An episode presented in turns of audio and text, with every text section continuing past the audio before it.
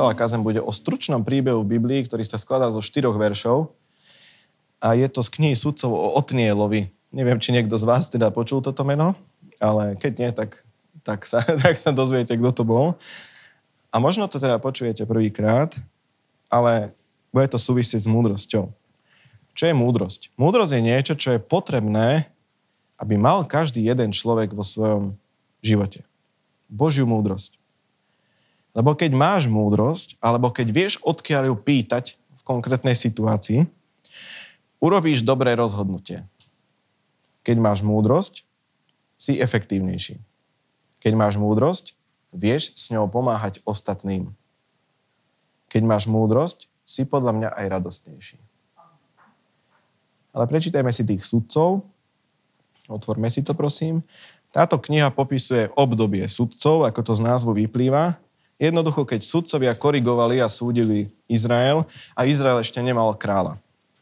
Bolo to také obdobie, že kým bol sudca nažive, Izrael nasledoval svojho hospodina. Keď sudca zomrel, tak Izraeliti odbehli k modlám, iným národom a potom Boh zbudil ďalšieho sudcu a oni zase nasledovali hospodina a potom zase išli k modlám. To je to len tak akože zjednodušene, ako to pokračuje. Takže Izraeliti robili to, že išli k modlám a v písme je to opísané dokonca ako to, že zosmielnili voči svojmu Bohu. Pretože išli za Bohmi s malým B. Kniha sudcov 3. kapitola 9 až 11. Izraeliti volali k hospodinovi o pomoc a hospodin im poslal záchrancu, ktorý ich vyslobodil. Otniela, Kenazovho syna, Kálebovho mladšieho brata. Hospodinov duch zostúpil na ňo a on začal súdiť Izrael. Pustil sa do boja a hospodin mu dal do moci aramejského kráľa Kušan Ríšataima. Jeho ruka mocne doliehala na Kušan Ríšataima. Krajina mala potom 40 rokov pokoj, kým Kenazov syn Otniel nezomrel. Prečo sme to čítali? Je tu napísané, že Izraeliti volali. Oni volali, lebo bez volania na Boha sa človek málo kedy dostane pomoci. Bez toho, aby človek udržiaval vzťah so svojím stvoriteľom a bez toho, aby volal na Boha, bez toho sa málo kedy človek dostane pomoci.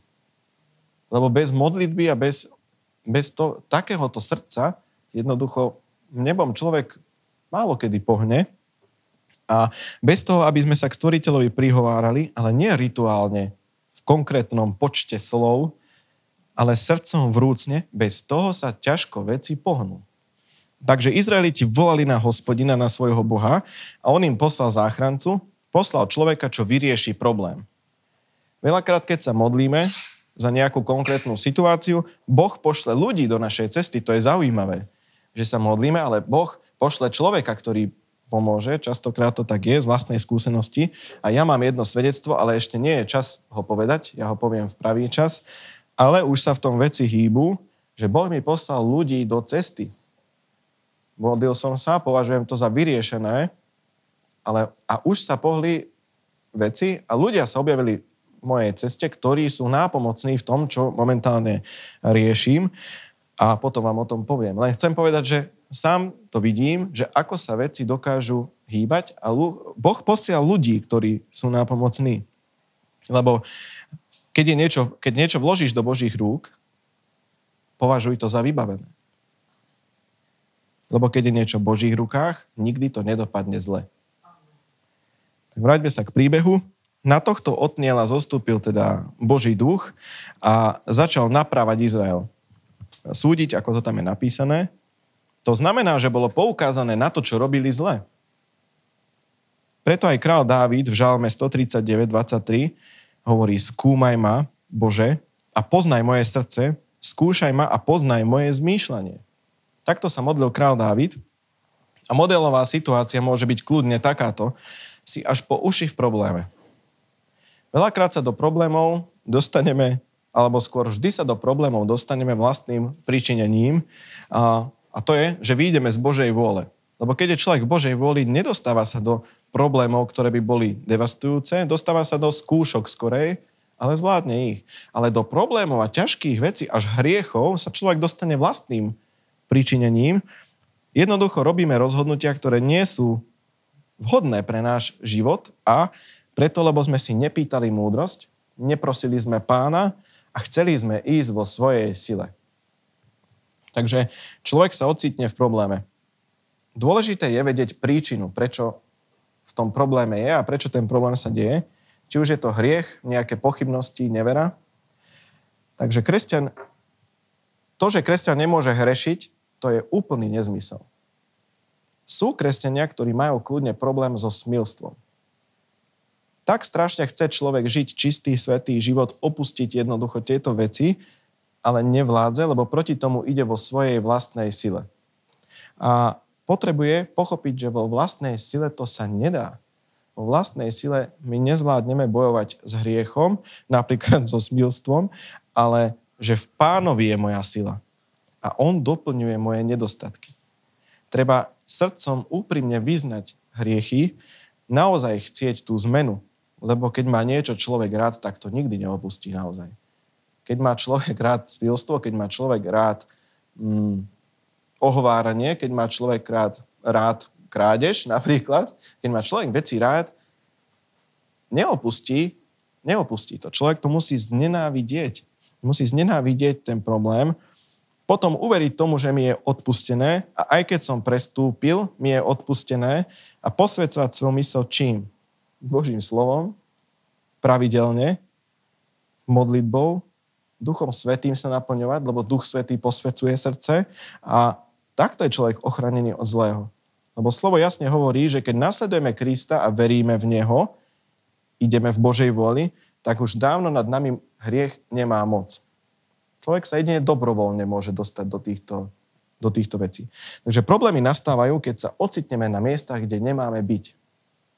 Kde by sme nemali byť dobrovoľne pomyslíme a živíme myšlienky, ktoré nás dovedú do zlého, do zlého smeru a pokúšame na periférii, takej tej šedej zóne. Mne sa ľúbi, ako jeden pastor vysvetloval, ako sa strániť hriechu, je, že je niekde deliaca čiara, kde je, kde je napravo je dobré, z vašej strany naľavo je dobré a napravo je už zlé. A my skúšame stáť na tej čiare a že teda a prehúpneme sa. Že ty musíš urobiť opatrenia a dať si ešte jednu čiaru viacej vľavo, aby, keď aj prestúpiš, tak stále si bol v tom rozmedzi a nie, aby si upadol do naozaj zlých vecí. Takto mne sa veľmi to vysvetlenie ľúbi, lebo to dáva zmysel. Lebo si máme strážiť naše srdce, strážiť našu mysel a to znamená, že musíme robiť opatrenia voči tomu. O smilstve je napísané, že človek musí utekať že mládenie musí utekať od toho, lebo s tým sa nedá bojovať. Človek musí utekať od týchto vecí, musí zdrhnúť, musí sa posvedcovať a je to úplne nejaká iná sila ako, ako veci ostatné. Takže hriech neprichádza, alebo teda hriešne myšlienky, či hnevivé, smilné, zákerné, ohováračné, krivdiace, zlé myslenie, neprichádza naraz. To je to, to, to, keď si všimneme a zamyslíme sa nad tým, nikdy to nepríde v plnej dávke plnej dávke, že zrazu sa všetky moje zlé vlastnosti prejavia to, aký som bol predtým. Ono to príde po troškách. Diabol striela šípy, skúša, či sme slabí, či sme polavili a my keď nechránime svoju mysel, tak šachová partia prípadne skôr tomu zlému. A tak sa človek dostane do zlého, negatívneho myslenia, potom vynechá slovo, vynechá modlitbu, vynechá bohoslužby, toto, toto, toto. A takto to ide. Nikdy to není, že zo sekundy na sekundu, že zrazu za ráno sa zobudím a som úplne iný človek, ako som bol predtým. Je to, je to, je to, je to boj a my musíme bojovať, lebo my sme bojovníci. Takže postupne to ide a napríklad najprv sa len neudržíš a rozmýšľaš o niekom zle, potom to prejde do prvej klebety, hovorím teraz o klebetení, tam sa ešte udržíš, ale na druhý deň už sú to dve klebety, už sú to tri, potom sa zbadáš, že ohováraš, kade chodíš a nevieš, čo s tým, lebo sa ti to lúbi.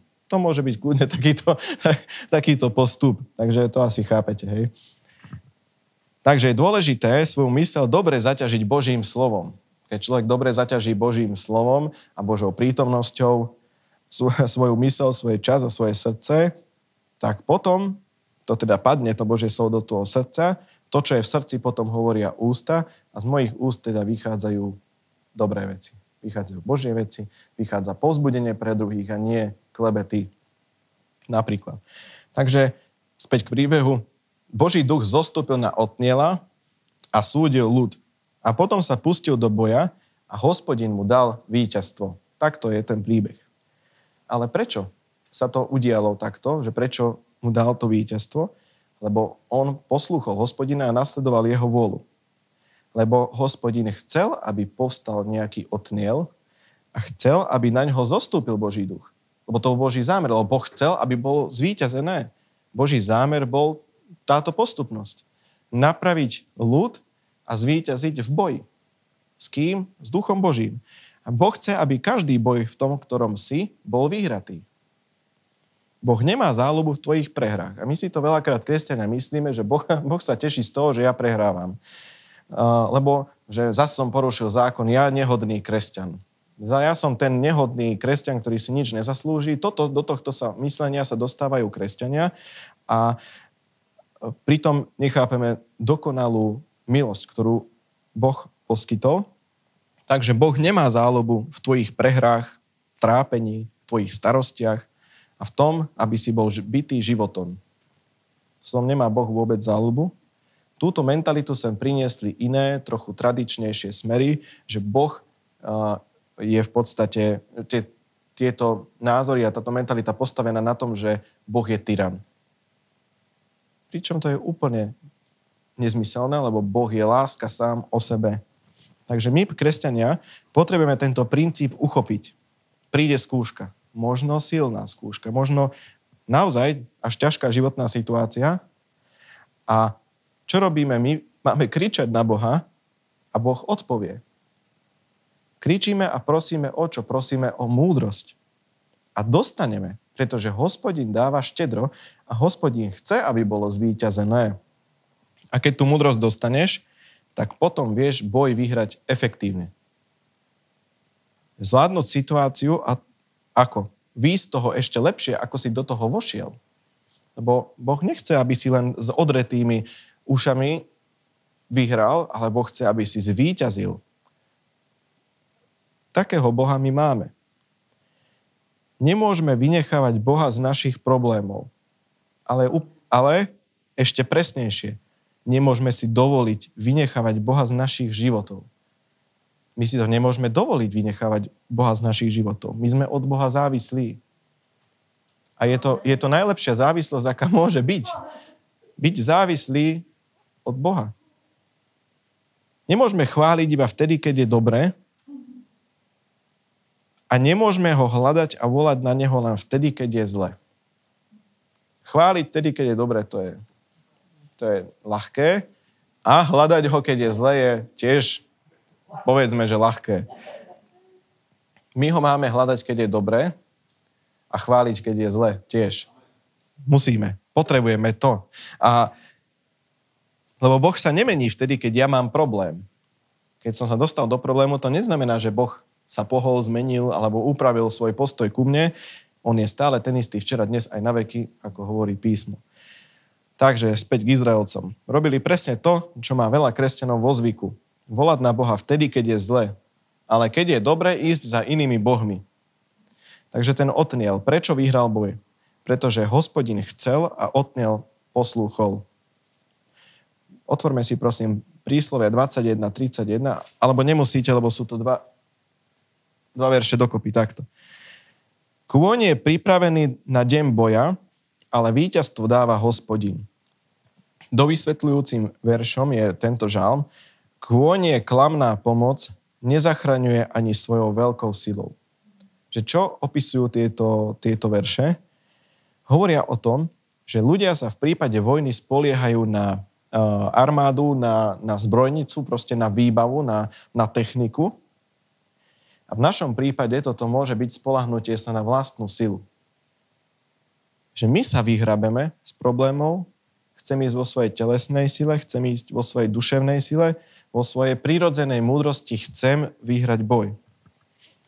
A Žalm 33, 18, 19 hovorí, Hospodinovo oko spočíva na tých, čo sa ho boja na tých, čo očakávajú jeho milosť, aby zachránil ich dušu pred smrťou a ži- ich život v čase hladu. Práve pre toto ten Otniel a iní boží mužovia a ženy, ktorí sú opisovaní či už v sudcoch alebo kdekoľvek starom aj v Novom zákone, dosiahli víťazstvo. Pretože poslúchali Boha, mali pred ním bázeň a očakávali jeho milosť, aby ich zachránil v čase hladu. A teraz tento 19. verš. Očakávajú na to, že ich hospodin zachráni skôr, ako sa v tom hlade ocitnú. Toto je jednoducho o tom, že nasleduješ pána vtedy, keď je lepšie, alebo najlepšie, lebo vieš, že v akej ďalšej, akejkoľvek ďalšej skúške bude stále s tebou. Takže v dobrom čase ho hľadáš, lebo vieš, že ťa podrží, aj keď bude horšie. Lebo vieš, že s ním bude stále dobre. Či sa zmenia okolnosti, či bude palivo drahé, či budú, bude drahá elektrika. Jednodu, a, a to sú, sú aj horšie problémy podľa mňa, ako to, či je benzín drahý alebo nie. Ale vieš, že Boh je stále s tebou, lebo je ten istý včera, dnes aj na veky. A samozrejme tento žalm hovorí aj o väčšnej spáse, že tvoja väčšiná spása, keď nasleduješ Božiu vôľu, sa jednoducho nemení v súvislosti s okolnostiami, ktoré aj teba postihnú. Väčšiná spása sa nemení, keď Boha nasleduješ a jeho vôľu, na tom sa nič nemení. Väčší život sa nezmenil. To, že si spasený, jednoducho vplyv vlád a ničoho to ti nemôže nikto zobrať. Lebo ani kniežastva, ani mocnosti nás neodlúčia od lásky Kristovej.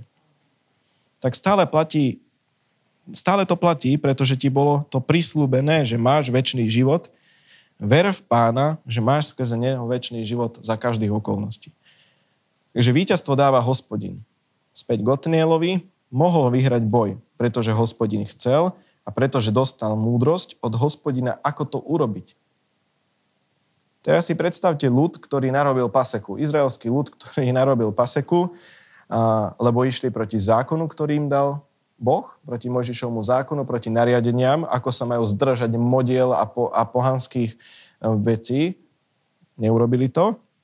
Dostali, išli za tými bálmi a ašerami a hospodin dopustil, aby 8 rokov boli zajat, zajatí a poddaní uh, Kúšanovi, tomu kráľovi teda. Uh, e, 8 rokov je dlhá doba. To je dosť dlhá doba sú aj horšie zajatia opísané Biblii, ale podľa mňa 8 rokov je už celkom, celkom dlhá doba. A určite to neboli pekné a hojné roky. Lebo keď kričali z celého srdca na hospodina, tak to asi neboli príjemné časy strávené v takomto poddaní a mohli to byť veľmi nepríjemné časy. A takto bol mentálne nastavený ten ľud. Takto sa oni cítili. A Otniel musel tento ľud namotivovať na to potreboval jedine Božiu múdrosť a oheň, aby dokázal tento ľud pozviechať, aby najprv postup bol, najprv ich súdil, ukázal, že čo je zlé, že čo, čo treba spraviť.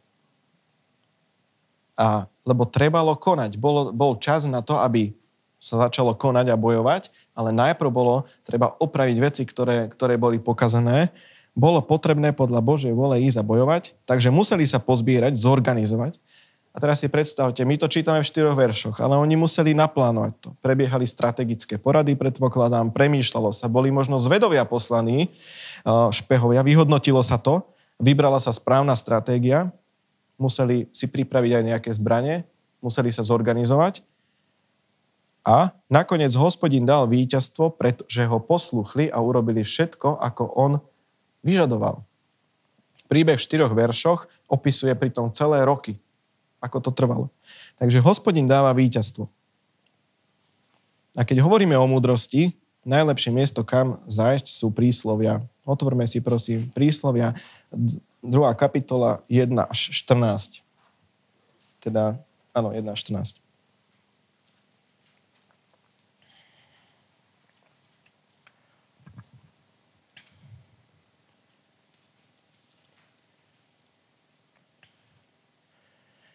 Syn môj, ak príjmeš moje výroky, ak budeš zachovávať moje prikázania a napínať ucho za múdrosťou, prikláňať svoje srdce za rozumnosťou, keď budeš prosiť o rozum, hlasne sa dovolávať rozumnosti Ak ju budeš hľadať ako striebro a sliediť za ňou ako za skrytými pokladmi, potom porozumieš bázni pred hospodinom a nájdeš Božie poznanie.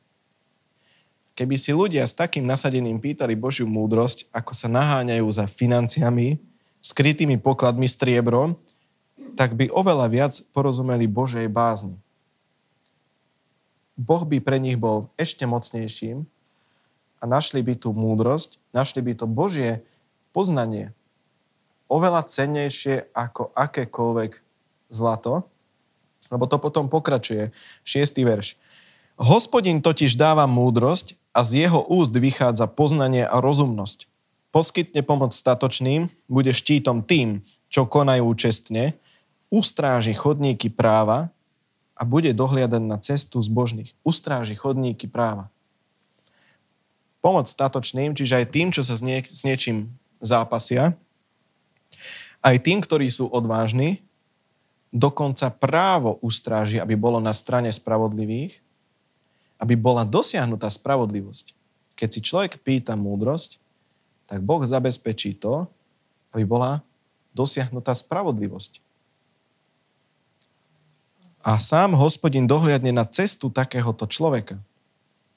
Preto sa kresťan nemusí báť ísť bojovať s problémami, či už právnymi, finančnými, vzťahovými, lebo keď si bude pýtať múdrosť a bude konať podľa toho, ako ho Boh vedie, tak hospodin dohliadne na cestu takéhoto človeka.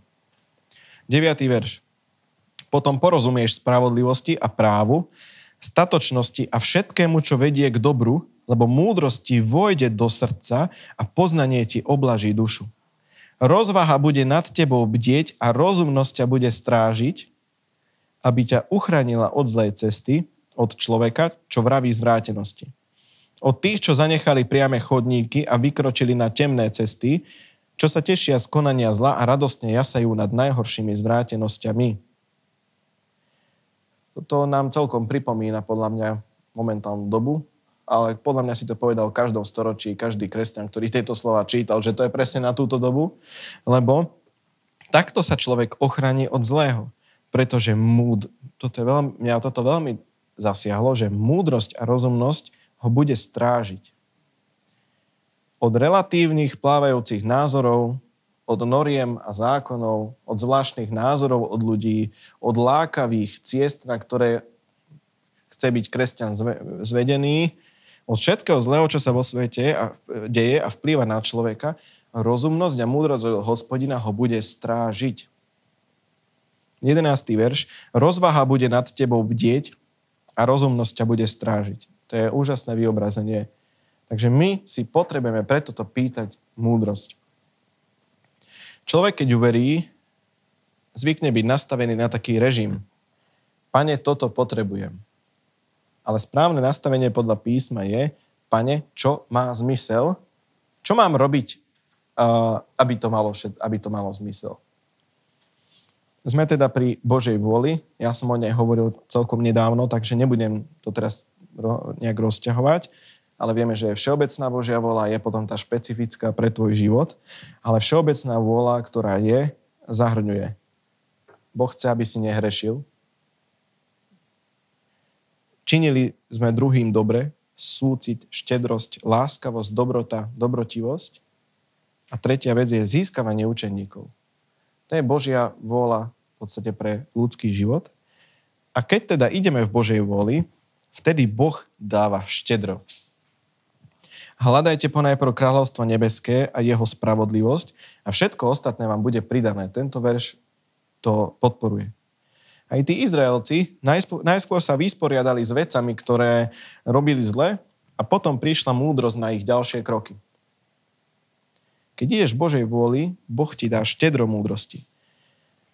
Príslovia 3. kapitola 13 až 18. Príslovia 3, 13 až 18 hovoria Blažený človek, čo našiel múdrosť a muž, čo získal rozumnosť. Veď získať ju je lepšie, než vlastniť striebro, jej zisk je nad rídze zlato je cennejšia ako šperky a nevyrovná sa jej nič z toho, čo máš rád. V jej pravici je dlhý vek, v lavici zase bohatstvo a sláva. Jej cesty sú príjemné a všetky jej chodníky sú pokoj. Je stromom života pre tých, čo sa ňou posilňujú, blažení sú tí, čo sa jej pridržajú. Napríklad Oral Roberts, nazývaný otec viery, mal taký názor, že my múdrosť nevieme oceniť. Že nedostatočne oceňujeme múdrosť. Že nastavenie kresťanov zvykne byť také, že chceme ryby, ale nie naučiť sa ich chytať. To sa mne veľmi ľúbi, lebo tieto verše to presne hovoria. 14. verš. Veď získať ju je lepšie, než vlastniť striebro, jej zisk je nad rídze zlato.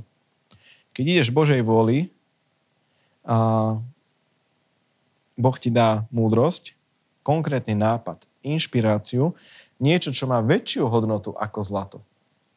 Lebo zlato je dobré, peniaze sú dobré, potrebujeme ich na to, aby sme, aby sme žili tu na zemi, ale lepší je nápad, čo ti to zlato prinesie je lep, v podstate to je ako s tými rybami. Je lepší ja, schopnosť, skúsenosť, nápad, inšpirácia, vnúknutie, ktoré prinesie zisk, ako ten samotný zisk.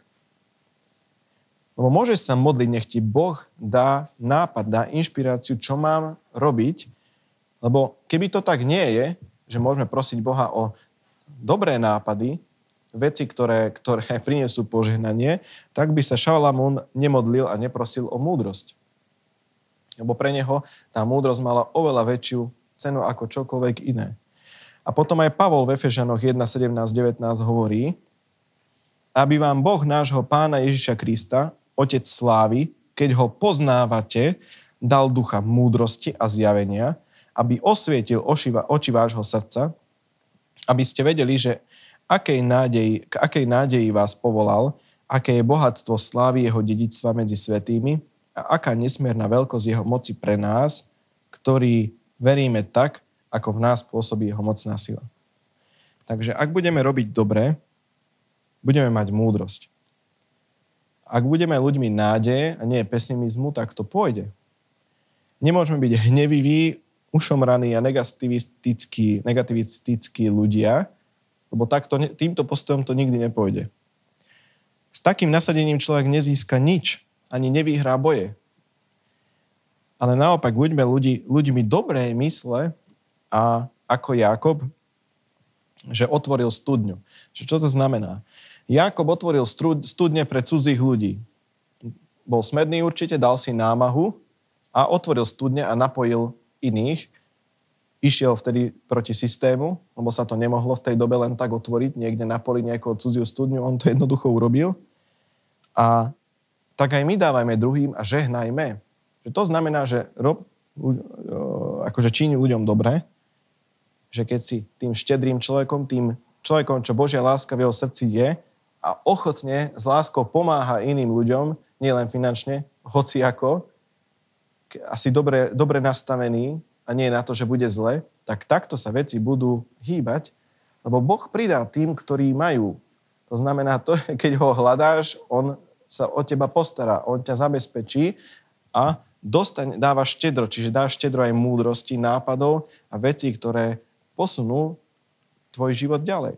Ale keď si nepýtame, neprosíme, nechceme, pozrieme sa na život ešte negativisticky, ešte zle, že sa veci nebudú dariť, taký človek nedostane lebo nejde podľa Božích princípov. A čo je teda tá samotná múdrosť? Múdrosť je schopnosť srdca. Múdrosť je schopnosť srdca od Boha. Čo ti múdrosť umožní? Múdrosť ti umožní dostať sa z bodu A do bodu B, ktorý je lepší. Čo ti umožní blbosť? Blbosť ti umožní dostať sa z bodu A, ktorý je zlý, do bodu B, ktorý je ešte horší. Takže Takže, takže to je múdrosť. A Boh hovorí, a hospodin dáva štedro. A keď si človek pýta, tak dostane. A čo vie múdrosť použiť?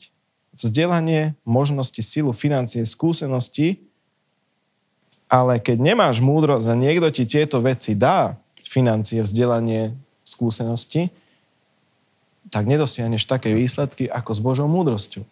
A preto si my potrebujeme pýtať Božiu múdrosť v otázkach nášho života, som presvedčený aj v tom, že kde bývať, do aké práce ísť, veci, ktoré ovplyvňujú náš život, je dôležité pýtať si múdrosť od Boha, ako urobiť správne kroky. Asi výber farby bicykla je zbytočný, to je asi jedno, to Božie kráľstvo neovplyvňuje, iba že by ťa niekto videl, že aha, kresťan ide na takom výraznom bicykli, ale, ale my si potrebujeme pýtať múdrosť a je to dôležité. Takže ten príbeh o Otnielovi jednoducho král David sa modlil. Spýtuj moje srdce Bože. Upraviť veci, ktoré sú zlé, upraviť svoje životy, niečo, čo sme zanedbali, je dobré napraviť skrze Božie slovo pýtať si potom múdrosť a potom dosiahnuť víťazstvo v akomkoľvek probléme, ktorý, ktorý sa môže objaviť skúška, alebo akokoľvek to nazveme. Takže týmto som vás chcel pozbudiť a postavme sa, urobíme jedno význanie.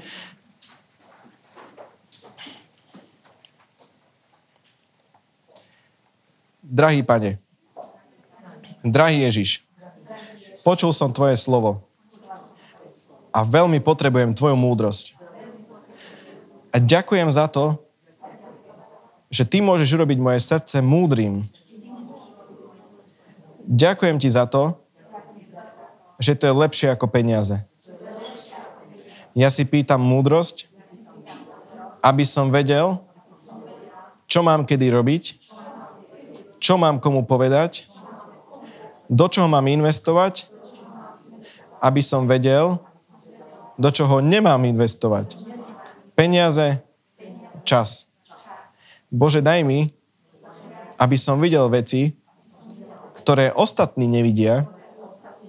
Daj mi, aby som videl veci tak, ako ich vidíš ty. Modlil som sa s vierou a teším sa, že to bude fungovať. Amen.